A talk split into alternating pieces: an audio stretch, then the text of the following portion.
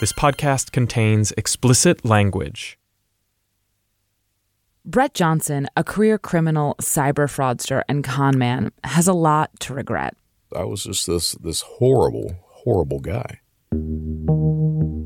Over more than a decade, Brett scammed people in person. On the side of a road with these buckets, you know, give to uh, the needy, abused children, you know, signs like that, collecting money. He scammed people online. Pick up a, uh, a black Sharpie, go home and start signing Sammy Sosa and Mark McGwire's signatures to these baseballs. So I print, I print certificates of authenticity, list these things on eBay for $60 a piece, sell every single one. And he scammed merchants, banks, and the government. Learned how to launder money internationally at that point. I was stealing 160,000 a week on income tax fraud. Credit card fraud, identity theft, passing counterfeit checks, playing a pivotal role in early online criminal marketplaces, grifts, cons. Brett has done all of these things, ripping off hundreds, if not thousands, of people in the process. From a moral perspective, Brett's deeds are terrible. But from a storytelling perspective, they're material. His criminal exploits make for a rollicking yarn that has the arc of a movie like Catch Me If You Can, sequences from a heist film, a protagonist straight out of an antihero drama, and a happy ending. Maybe. And when we first started reporting on Brett, that's what we were intrigued by how good his story was as entertainment. But as we dug in, Brett's story became significantly less fun. Not because we discovered Brett was lying to us but because people are complicated, and so are stories.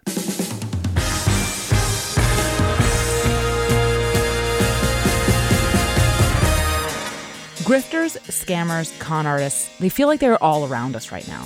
Fyre Festival, Theranos, the Summer of Scam. But the people involved in these types of things don't just have fascinating tales, they tell fascinating tales. That's what they do. Tell you a story you can believe in, even if you shouldn't. Brett Johnson was one of the first wave of criminals to figure out how the internet could be exploited for financial gain. But he was also the kind of guy who could talk people into things and out of them. This storytelling ability is one Brett still uses to this day. In fact, it's his job now. Brett is a legal person operating on the right side of the law as a speaker and a consultant, advising businesses on how to protect themselves from cybercriminals like him. In today's episode, we're going to deconstruct Brett's story First, by letting you enjoy it, and then by taking it apart to see how it works. This is Decoder Ring, a show about cracking cultural mysteries. I'm Willa Paskin. Every month, we take a cultural question, habit, or idea, crack it open, and try to figure out what it means and why it matters. Today, how do you tell a good grifter story?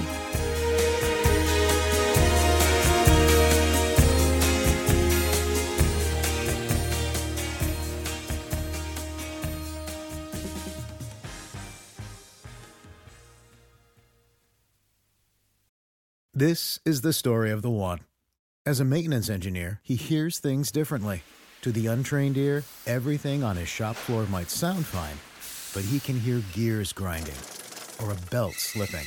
So he steps in to fix the problem at hand before it gets out of hand. And he knows Grainger's got the right product he needs to get the job done, which is music to his ears.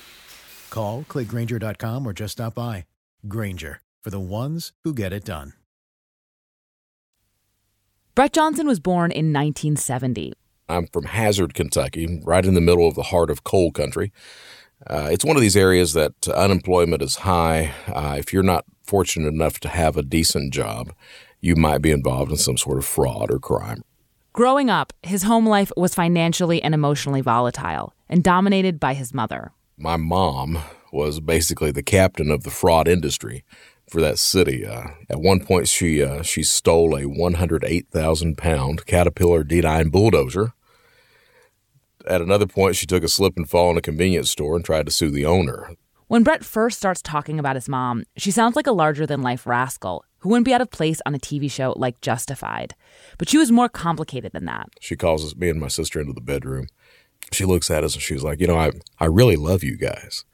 And we're like, Yes, mom. And uh, She's like, I'm going to show you how much I love you. So she takes this cigarette that's lit and pretends to burn herself on the arm with it. She sits there and pretends to burn herself. She's like, This is how much I love you. And I still remember that, man. I was like, But you're pretending to burn yourself. Brett's sister Denise, who is a year younger than him, tells many of the same stories that he does. But where he tells them with a laugh, her versions are darker. She'd put two chairs in the living room in front of the couch. She'd sit on the couch and put us in the chairs in front of her, and she'd say, There's a devil inside me. Look into my eyes and fight the devil because it's saying I should kill you. These things would go on not for five or ten minutes. They would go on forever. Like you'd be sitting there two hours or more crying, begging her not to kill us. That's what I remember. Those are the things that I remember from our childhood.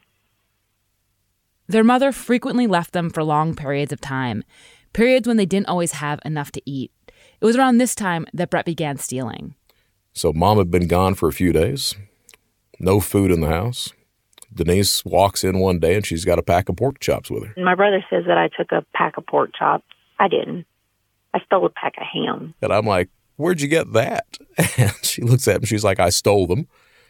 I'm like, you know, that's a good idea. Show me how you did that. So she takes me over to the A and P and shows me how she's stealing food, and we start stealing food. Well, my mother finally showed back up, and it dawned on her, whoa, they've got things like, wait a minute, where'd they get that? So my brother, trying to cover, said, uh, we found them. And so she looks at me and says, where did that come from? Denise stands up and says, no, we stole it. Mom looks at us and she was like, show me how you did that. Joins us. So then not only does she join us, she goes up to, upstairs and gets her mom to join us as well. So we, uh, you know, it's me and my sister, my mom and my grandmother taking these road trips to shoplift. As I got older, Denise got out. Her honesty and her anger helped her. She's a teacher who is particularly attentive to kids growing up in difficult circumstances. But Brett never stopped scamming for long, even as he went to college and got married. Here, for example, is what happened after he started a straight job that also involved talking people into things. So I started uh, raising money for the Shriners Club and for the Kiwanis Club.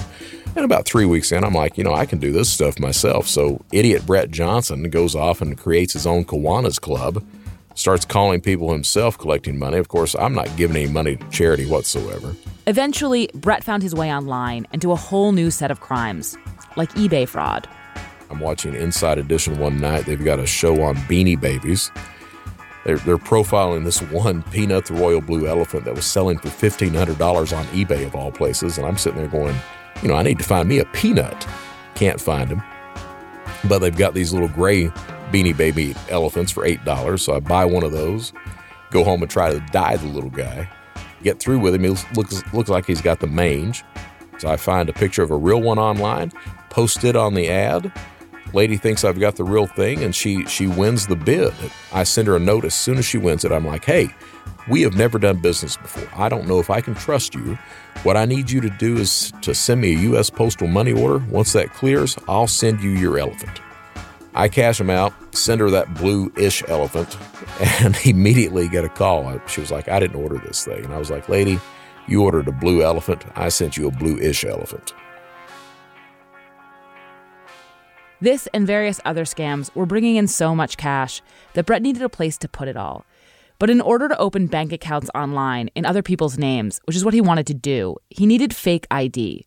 The only site he could find online selling anything illegal at all was called Counterfeit Library, which specialized largely in fake diplomas. After spending a couple of weeks on its sparsely populated forum, another user messaged him to say he could get Brett a fake driver's license. He said, uh, if you're going to do this kind of stuff online, you have to get to the point where you trust someone. He said, so I'm going to charge you $200, but I'm going to send you the ID.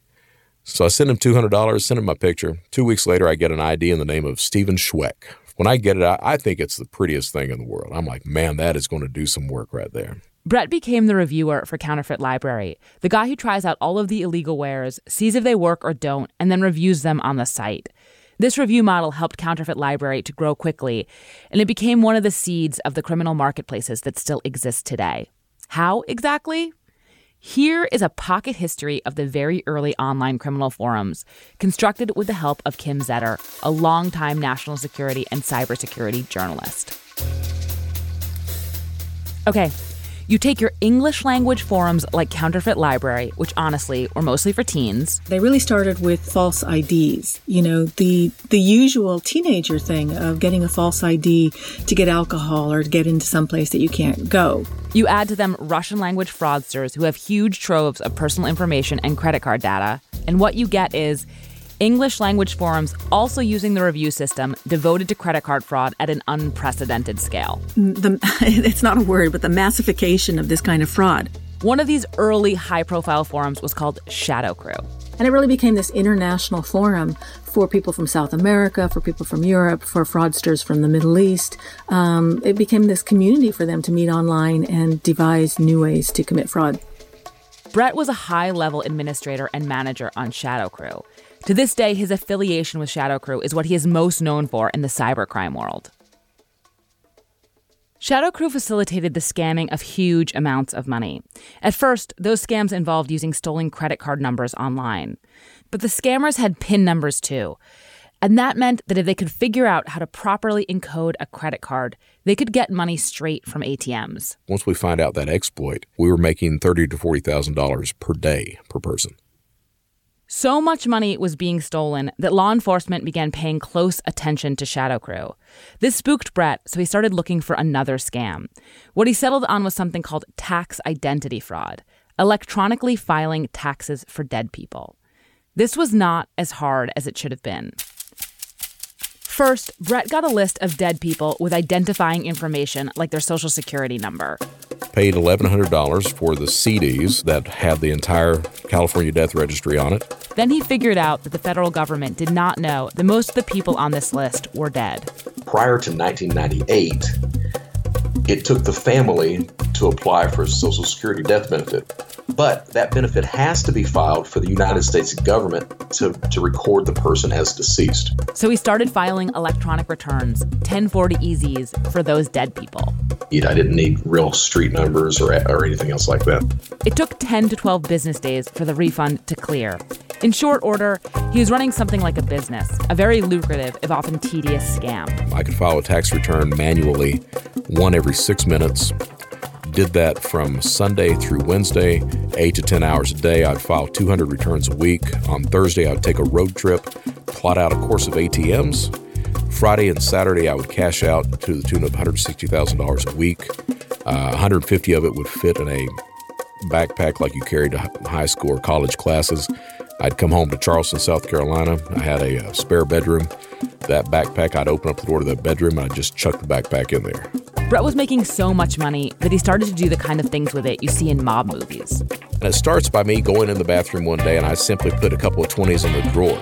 Well, that turns into having $10,000 in 20s in, in spare bathroom in the drawer. And I, it was kind of a joke for me.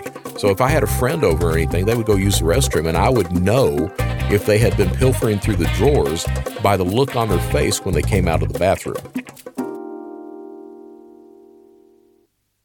There's a saying in journalism about a story being too good to check, which is basically when a detail is so perfect, so entertaining, you don't want to know if it's not true. But I need to say here, I do not know if this drawers full of cash bit is true.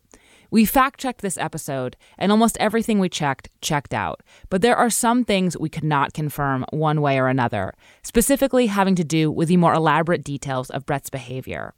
This story may be true, but we're including it because even if it's an exaggeration, it gives you a sense of the type of guy Brett wants you to think that he was. Because Brett was making most of his money on fraudulent tax returns and was increasingly nervous about law enforcement sniffing around, he stepped away from Shadow Crew, which in October of 2004 was busted by the Secret Service, the government agency tasked with protecting financial systems, and so the one that deals with credit card fraud, identity theft, counterfeiting, and so on, all of the things that Brett was into.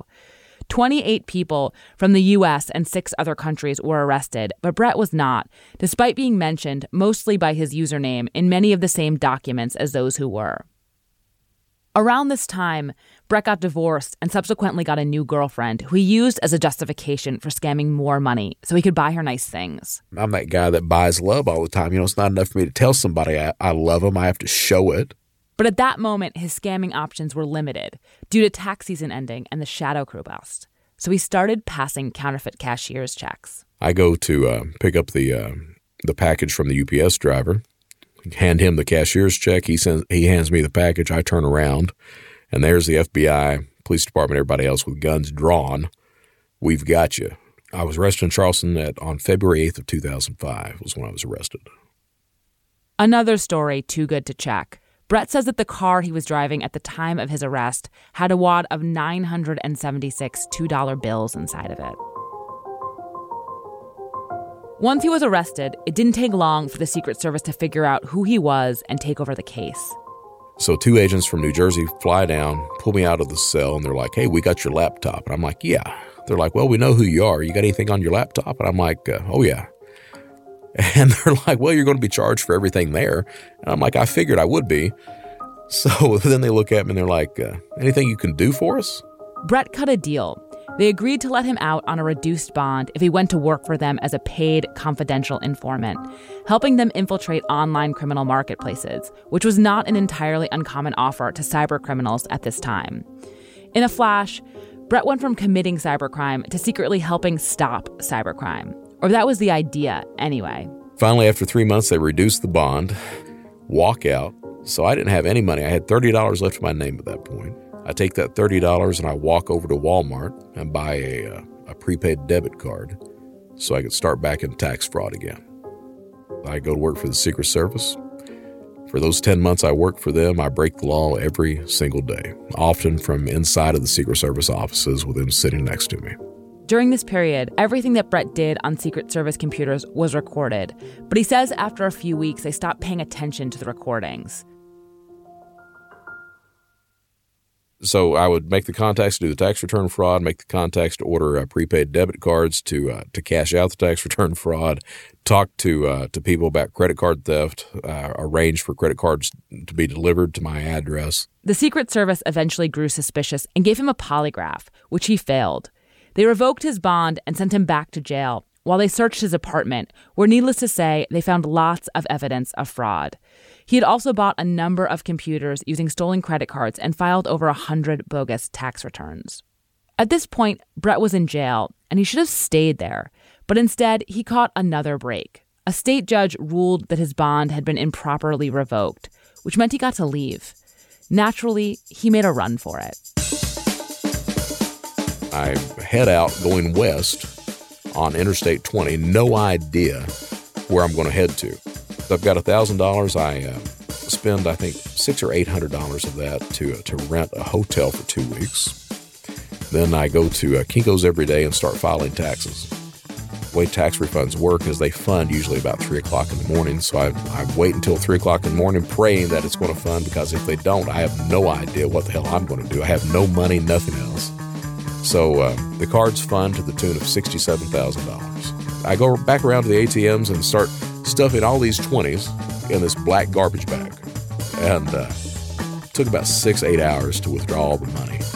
Went back to the hotel, and I'm like Santa Claus carrying this bag of cash back to the hotel room. This was over a four month span. Uh, sign on to cardersmarket.com, and there's my name, United States Most Wanted. This is the Secret Service's most wanted list, by the way, not the more famous FBI's most wanted list. Though Brett is never very careful about this distinction. Well, shit, I can't go to Brazil now. I can't get the passport to do that. So I'm like, well, what can I do? So what do I do? I go to Disney World.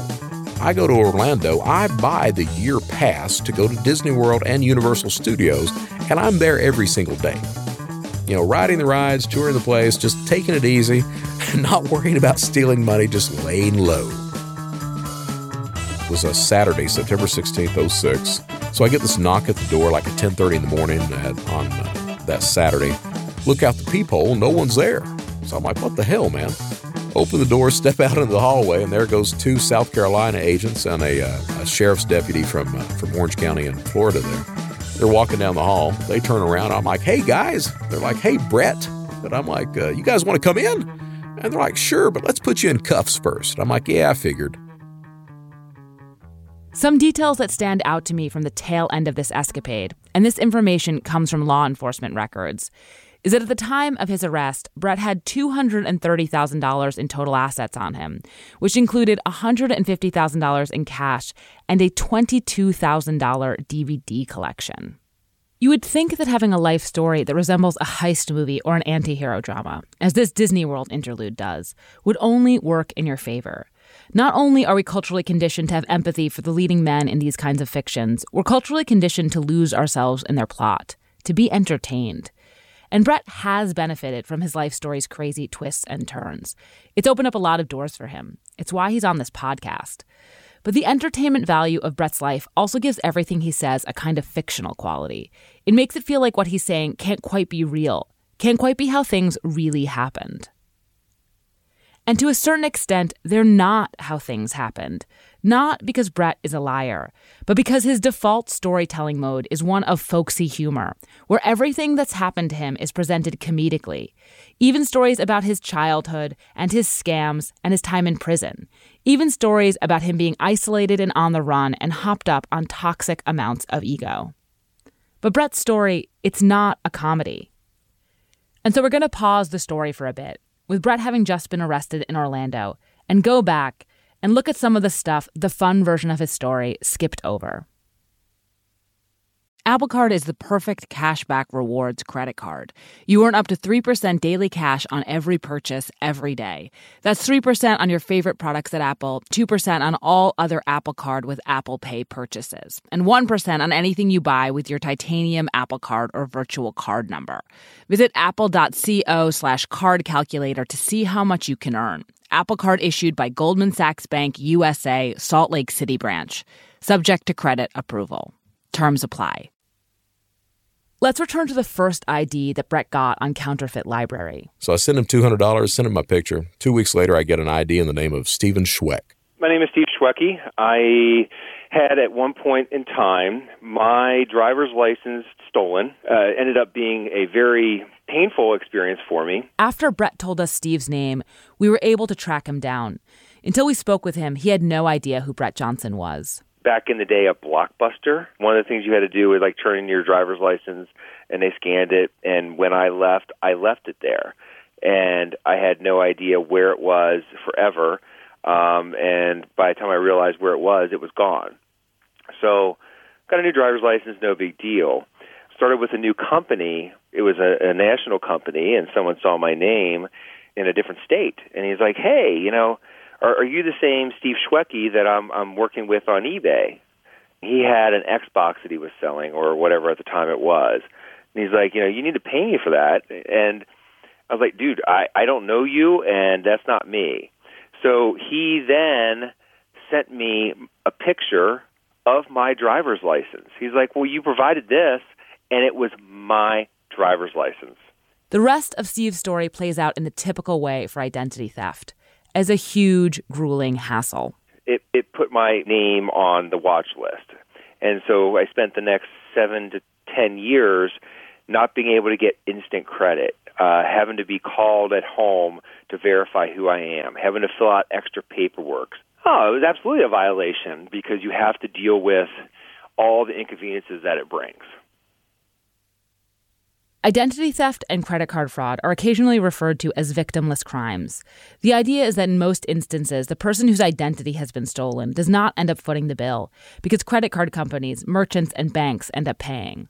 It's often a justification for the people who do this sort of crime. It's not really hurting anyone.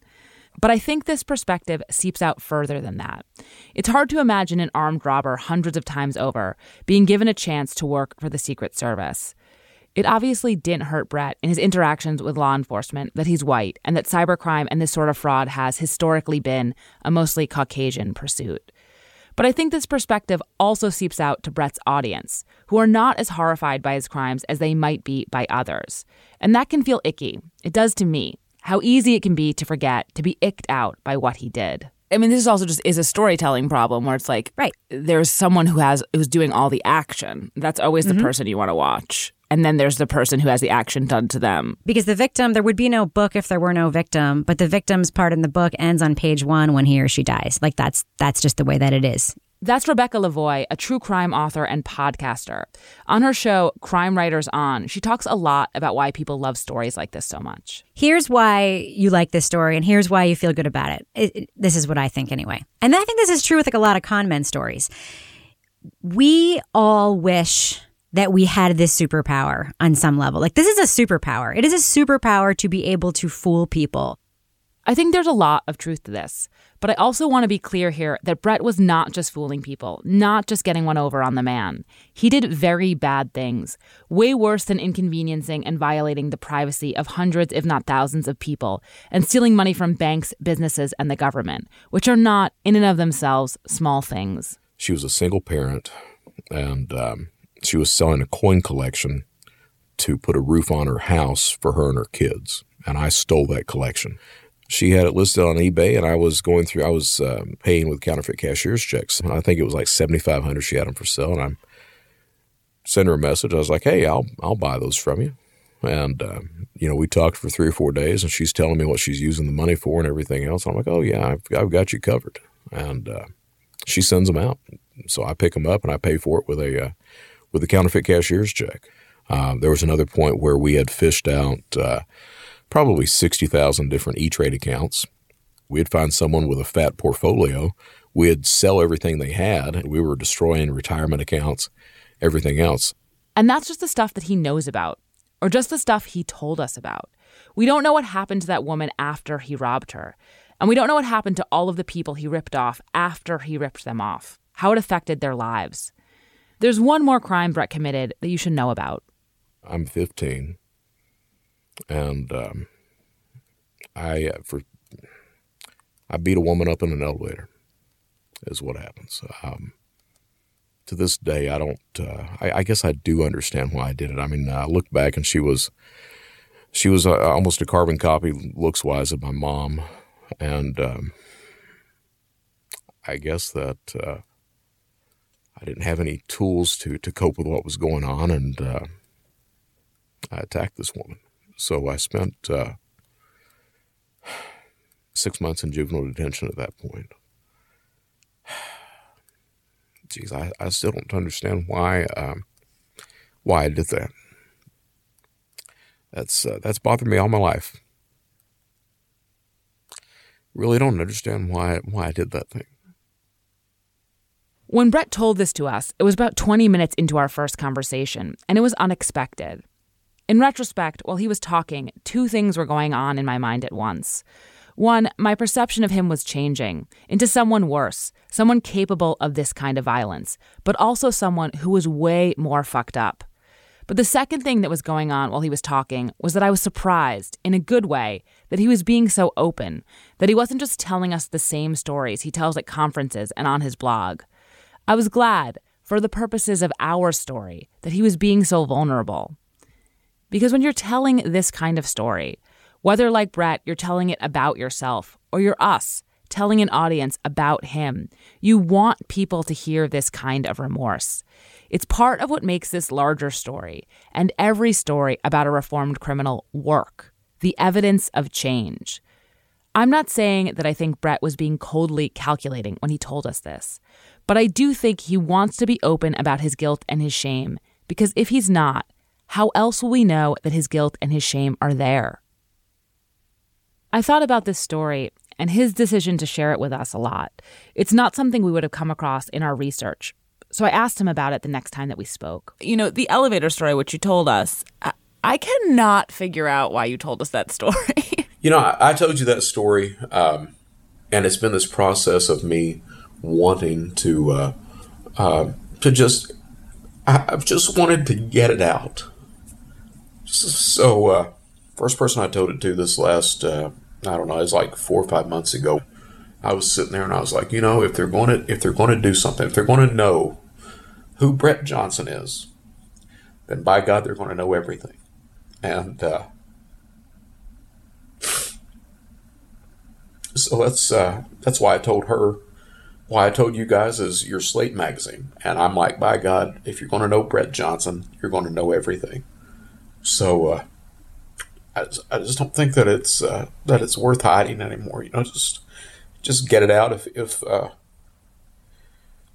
and let the chips fall where they may. What I've noticed as we've played these clips for people is that not everybody reacts to how Brett sounds here in the same way.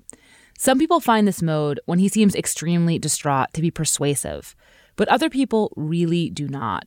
Everyone seems to have their own line when he slips over from sounding appropriately emotional into narcissism.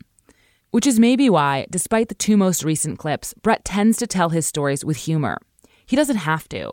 His sister, for example, tells a lot of the same stories in a different, darker tone. But comedy is a way to shield everyone, himself, but also his audience, from the unvarnished awfulness of what he's done. Engaging with all that darkness, it's no fun for anyone.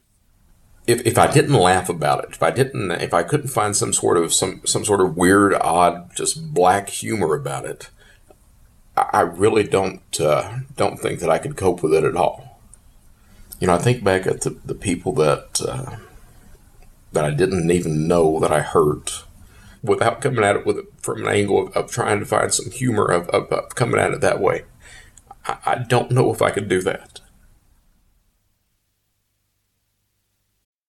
Thank you for listening to Decoder Ring, Slate's podcast about cracking cultural mysteries. You can hear new stories ad free every week on Amazon Music, where you can find Decoder Ring and all your Slate favorites without the ads.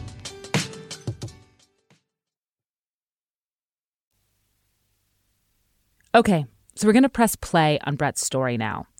Just to recap, despite having been arrested multiple times for massive amounts of fraud, Brett had been given a chance by the Secret Service to turn his life around without going to jail. He had frittered that chance away and then gone on the run, all while stealing additional hundreds of thousands of dollars. At the time of his rearrest, then, in 2006 in Orlando, he seems pathologically incapable of accepting responsibility or making any kind of real change, and he can't or won't stop stealing. He was indicted on 37 counts and he pled guilty to four of them, having to do with identity theft, tax return fraud, and paying for a Rolex with a counterfeit check. He was sentenced to 75 months in jail, a little over six years, in order to pay $332,080.13 in restitution. But Brett was not finished just yet. 75 months. Well, I had promised myself, I'd told everybody, if I get any more than 60 months, I am not staying. Looked at the guard and I'm like, hey man, are there any are there any jobs outside of the fence? Brett joins the landscaping crew. Then he gets an accomplice to drop off a package for him. And I get my package, dress out, drop the uh, prison clothes in the woods, and uh, leave. There was a cell phone in the package. Act like I've got a, uh, a car waiting to be serviced and call a taxi. He wanted to go far. I'm wanting to uh, to catch a greyhound as far off as I can. But he only had his own ID, which he didn't want to use. So he ended up in a motel 200 miles from prison. Meanwhile, I go back to the uh, the California Death Index. That lasted about three weeks. I'm at the hotel room one day and I've got the curtains open and I see this guy walk by the room. He walks by, stops, turns around, looks at me, and he then he points at the door like now. So I open the door and he was like Brett Johnson, and I'm like, yeah. He's like, uh, U.S. Marshals, you're under arrest. And I'm like, I figured. Brett was taken back to jail. While he was awaiting resentencing, his sister came to visit him. She had disowned me. After I escape and get caught, Lise gets in the car and drives that, you know, seven hours to come see her dumbass brother for a 10 minute visit to tell me she loves me. I didn't really have anybody at that point. So uh, when she when she came back, you know, it was, uh, you know, I, have got to make the, I, I've got to do something. I've got to change you know, think what's what's going on. The judge gave Brett an additional 15 months in prison, but he did something else too. You see, at the time of his rearrest in Orlando, Brett learned that the one way to get time off his sentence was to have a drug problem. So he had faked a drug problem, going so far as to write a long, handwritten sob story blaming his problems on this phony addiction. Yes, I went right back to my cocaine addiction. Why? Many reasons, all my own fault. It boiled down to it was easier to do that than face the tragedy my life had quickly become. So I found escape the only place I knew at the bottom of a bottle and the end of a line. And the judge, looking over Brett's records, saw all this evidence and ordered him into a drug treatment program. That's the best lie that I've ever told in my life right there to get in that program. Um, turns out it wasn't about uh, drug abuse whatsoever. You're in this special unit for nine months and 24 7.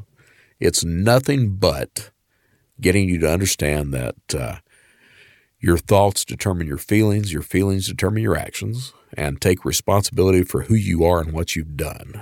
And uh, over time, it got to the point where Brett Johnson had to face his demons and, and mistakes and everything else, and they, they really helped me with that.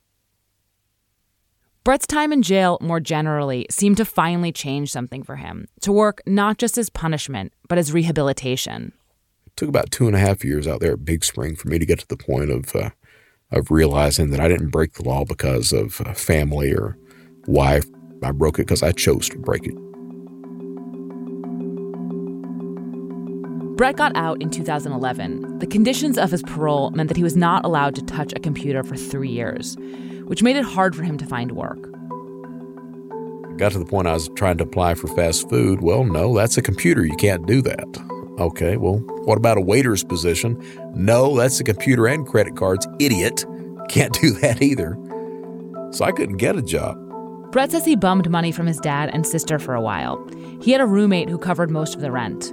Everyone in prison had kept telling him, once he got out, to get something that he really cared about. So he got a cat, and despite being truly, at this point, the opposite of a catch, he had a friend set up an online dating profile for him. A woman responded, and they made a plan to meet. 10 minutes into the conversation, literally 10 minutes in, she looks over at me and she was like, uh, What's the worst thing you've ever done? and I'm like, Well, I'm like, Well, I just got out of federal prison. And I'm like, No, really? you know, I, you know, really, what's the worst thing you've ever done? He said, I really spent five and a half years in federal prison. I'm like, no, I, am serious. I'm not kidding. Really. And he said, I really did. And at that point, I just sat there and said, oh, okay. That's her. Her name is Michelle Johnson. It was the most unusual first date I've ever had. We sat there and talked for several hours. He told me everything that had happened. And you know, he sat there and, and he said, I really like you. I'd like to see you again. He said, I generally tell everybody that I first meet about myself. So that way you can make a decision for yourself as to whether or not you want to, you know, continue uh, knowing me or not. He said, I would like to see you. But he said, I'm going to leave it up to you. Yeah, I was so impressed by his just his honesty and just being very just laying it out there none no no pity no self you know um, no sob story no you know, poor, you know, woe is me. It was just very, just very matter of fact. This is what I did. This is the price I paid for it. This is, you know, what I'm doing now. And I felt that if somebody could be that open and honest on a first date, then I was definitely intrigued to get to know him better. I just want to point out here that Michelle is saying the thing that drew her to Brett was the way he told her his story. Matter of factly, with no self pity, presumably with some humor. And telling her that story, it was a risk. I mean, that's a lot for a first date. But it's a risk with a lot of upside, potentially. Because confessing to how shifty you are, it makes you seem less shifty. Telling people the awful truth about yourself, it makes you seem less awful. And all of that isn't just true on a first date. So Michelle and Brett got together. And eventually, they told her kids and her parents about Brett's history, and they accepted it. Brett moved in, he had finally managed to get a job mowing lawns. But I, you know, I was happy, man. I mean, Michelle was there. I was, uh, I was doing something. And what happened is, is you know, when it gets cold, you can't mow the grass. So the job ends, and uh, so I'm sitting there going, you know, Michelle's on one working. I gotta, I gotta do something, man. I gotta, I gotta, I gotta show her that I'm, uh, I gotta show her that I'm worth it. So I'm like, you know, at least I can, uh, at least I can bring food in the damn house. So I get credit cards and uh, stolen credit cards, and start ordering food. And then the well, the boys needed clothes, so I start. I'm well, I can save her the money on clothes, so I start ordering clothes for the boys. I did become suspicious, eh, but he did say, "Well, no, this is you know this is from my dad. This is my dad helping us out." And in my heart, I really wanted to believe him it wasn't until we were getting ready to go up to Birmingham for my mom's birthday, and I get a phone call on my way home from work, and it's a police officer. and he said that they had arrested Brett.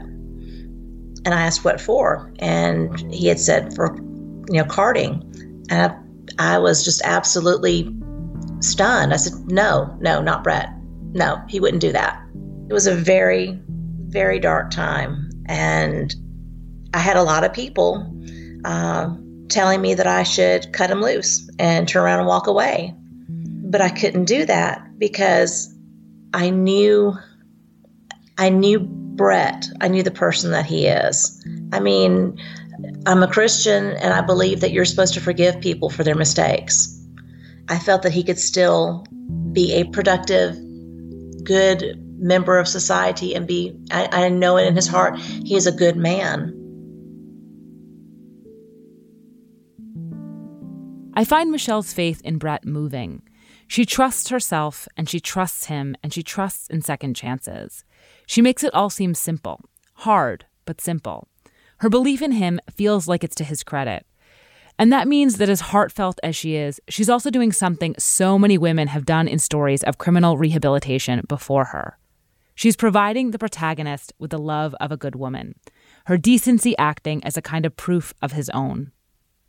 When Brett went back to jail, Michelle stood by him the entire time. When he was released, they got married.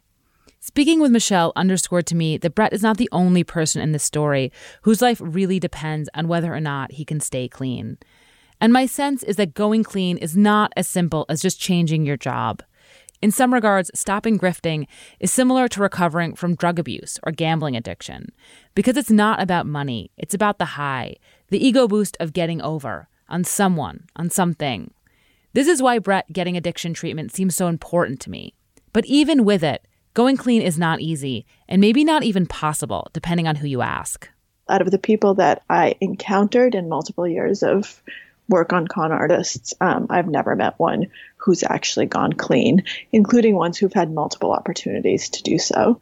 That's Maria Konnikova, a psychologist and staff writer at The New Yorker, who has written two books about con men, including The Confidence Game Why We Fall for It Every Time. She has never met Brett, and at a certain point in reporting the story, that's exactly who I wanted to talk to someone who has never heard Brett. I can't even count on, you know, hands, feet. I don't know how many times I've had con artists tear up when telling me these horrible moments from their past and the things that make them who they are. And all, all I can say these days is just bullshit. This may be wishful thinking on my part, but I'm not sure Brett can be described entirely as a con man, someone who, in Konnikova's definition, takes advantage of other people's confidence in them for their own personal gain. He certainly has conned people, including the entire Secret Service. But especially later in his criminal career, he was largely committing crimes, ripping people off electronically without ever interacting with them at all. My hope is only that he's actually much more like a fraudster than a con man. Like, like, like I'm just like, oh, maybe I've like a little bit misidentified him. I mean, he has both tendencies, but I do think the most of what he did was frauding at this point. But he, but it was fraud over a very long period of time, over long, over lots of people. He he seems like he's probably not one of the best con artists. Also, he's got he's been in jail so many times. The best con artists are hardly ever caught. Um, and I think a lot of them just are never caught, period. It's so interesting, Maria, because it's like, I, am like, I just want to believe him. So I'm just like, it's a bummer. It bums me. you know, like, I, mean, I, no, I, don't even know what this person, like, I have no skin in, I just like, yeah, we, like, we oh. want to believe in the best in people. So, as you can tell from this exchange, at some point in reporting this story, I really began to want to believe Brett to believe that he's changed, that he's reformed. His story worked on me, even though I am aware of all the ways that it works as a story. And that's a very strange kind of headspace to be in. It's like a rabbit hole where I can't figure out if my emotions have been manipulated or if it matters that they've been manipulated. If I react to Brett's story in a way that is sympathetic to him, that is useful to him, that makes me feel used, like his stories are just tactics to elicit a certain response but something can be tactical and truthful at the same time, right?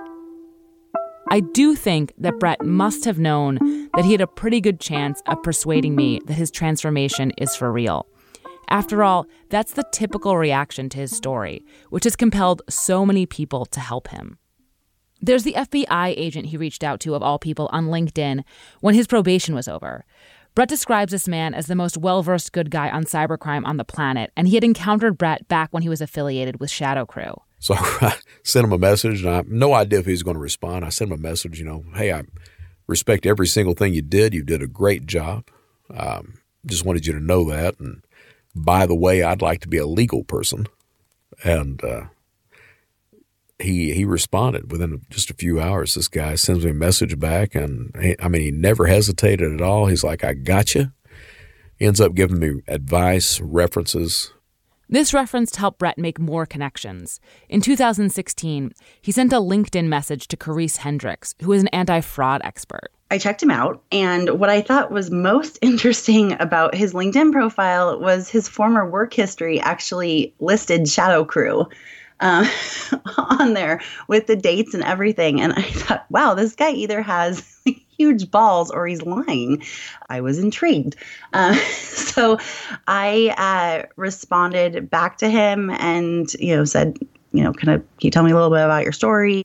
Karisse was most intrigued because she also hires keynote speakers for anti fraud conferences. And she thought Brett might make a good speaker if she could trust him. I really trust a lot in my gut. Um, those of us who are in fraud prevention have had to really learn how to hone our gut and just know is this a good guy? Is this a bad guy? So we had several phone conversations as well. I took a pretty big risk. I figured, okay, even if he bombs as a public speaker, this is still a really cool thing to have somebody with this experience come in and talk about it. And he didn't bomb it at all. It was one of the best presentations I've ever seen. And that was the beginning of Brett's career as a speaker and cybersecurity consultant, the career he's still working in today. He regularly appears at conferences where he gives presentations designed to help companies and individuals protect themselves that are full of many of the stories you've just heard. Here he is at a TEDx conference in Paris. In 1996, I committed my first cybercrime Beanie Babies. Yeah, in the 1990s, these things were the high priced collectible. This one, Peanut the Royal Blue Elephant, sold for $1,500. $1,500? I'd buy a cheap gray elephant for $8. Karisse and Brett are good friends now. They even co host a podcast aimed at preventing cybercrime. What's the pattern so that we can try to stop it? Are they all being routed to one zip code? I cannot stress enough that that's one of the telltale signs of fraud. Brett insists that he's never going to break the law again. Do you think you will never do it again? No, I'm not going to do it again. But I find Brett's certainty a lot less convincing than I do his remorse. Not just about what he's done, but about where he's ended up. The weird thing today um, with me is I look back um, at all the stuff that I've went through. You know, from the abuse as a child, the people that I've victimized, um, friends and family that I've heard, everything else. Um, the, the, the network that we ran, I would look at all that stuff. And I sit there and I'm like, okay, the, the a, a good part of the reason that I'm here is because of that life that I led then. And uh, I really don't know what to think about that. I, I, I have a good life. I have a good uh, good family. I have uh,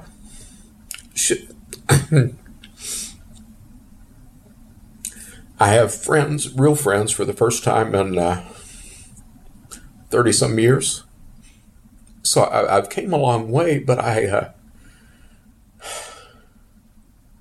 I still don't really know what. To, it's hard for me to reconcile the uh, the damage done with with the lifestyle that I have now. I don't I don't really feel right about that. Do you think um do you think that you deserve forgiveness? No. No. I don't think I did anything to, to deserve this type of life. But I, I'm, I'm damn grateful for it.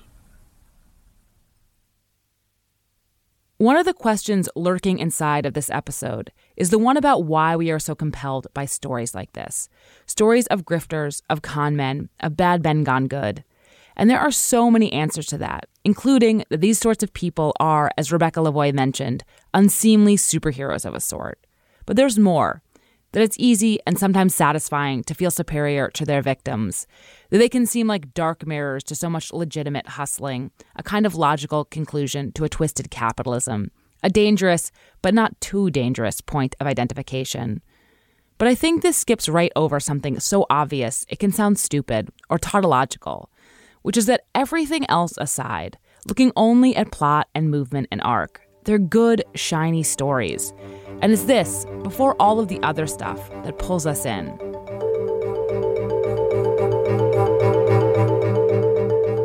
There's a funny thing about stories, about how if you tell them in the right way, they can do all of this work for you. They can make all of this change, even though they can't change what already happened. If a person convincingly talks about taking responsibility for their actions, for not blaming others, we in turn blame them less. Just by saying he doesn't deserve forgiveness, Brett seems so much more deserving of forgiveness. And this is the core conundrum of Brett Johnson. How much can you trust his talk? Does it reflect his silver tongue or his soul? Is it telling a great story or the truth? Can it be both? One of the other questions lurking inside all of this is one about reform. How do we know or how do we judge if someone is? And mostly, what we have to rely on is their words and their deeds. Brett is still paying off his restitution. Carrie seems to think that Brett's current work is a kind of restitution in and of itself, that it's done a lot of good, helping companies stave off cyber fraud. But it's hard not to notice that though he may not be profiting from his crimes anymore, he is still profiting from the story of his crimes. And I'm not sure how different those two things really are. We'll only know in time. Brett's only been in his line of work for two years. It's still very new. Lots of things could happen. I expect that lots of things will happen. But I will say, I'm rooting for him.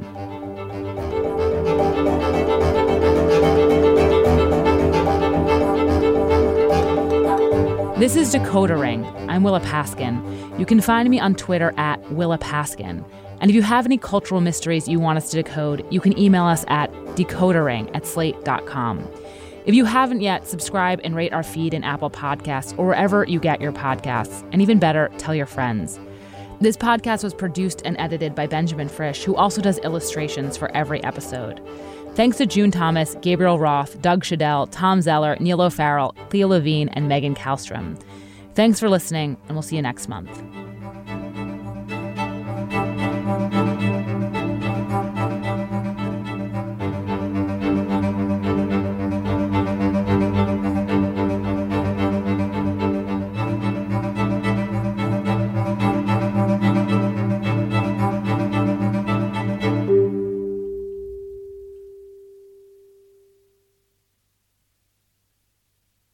Judy was boring. Hello. Then Judy discovered ChumbaCasino.com. It's my little escape. Now Judy's the life of the party. Oh, baby, Mama's bringing home the bacon. Whoa, take it easy, Judy. The Chumba life is for everybody. So go to ChumbaCasino.com and play over 100 casino-style games. Join today and play for free for your chance to redeem some serious prizes. ChumbaCasino.com. No purchase necessary. Void where prohibited by law. 18 plus terms and conditions apply. See website for details.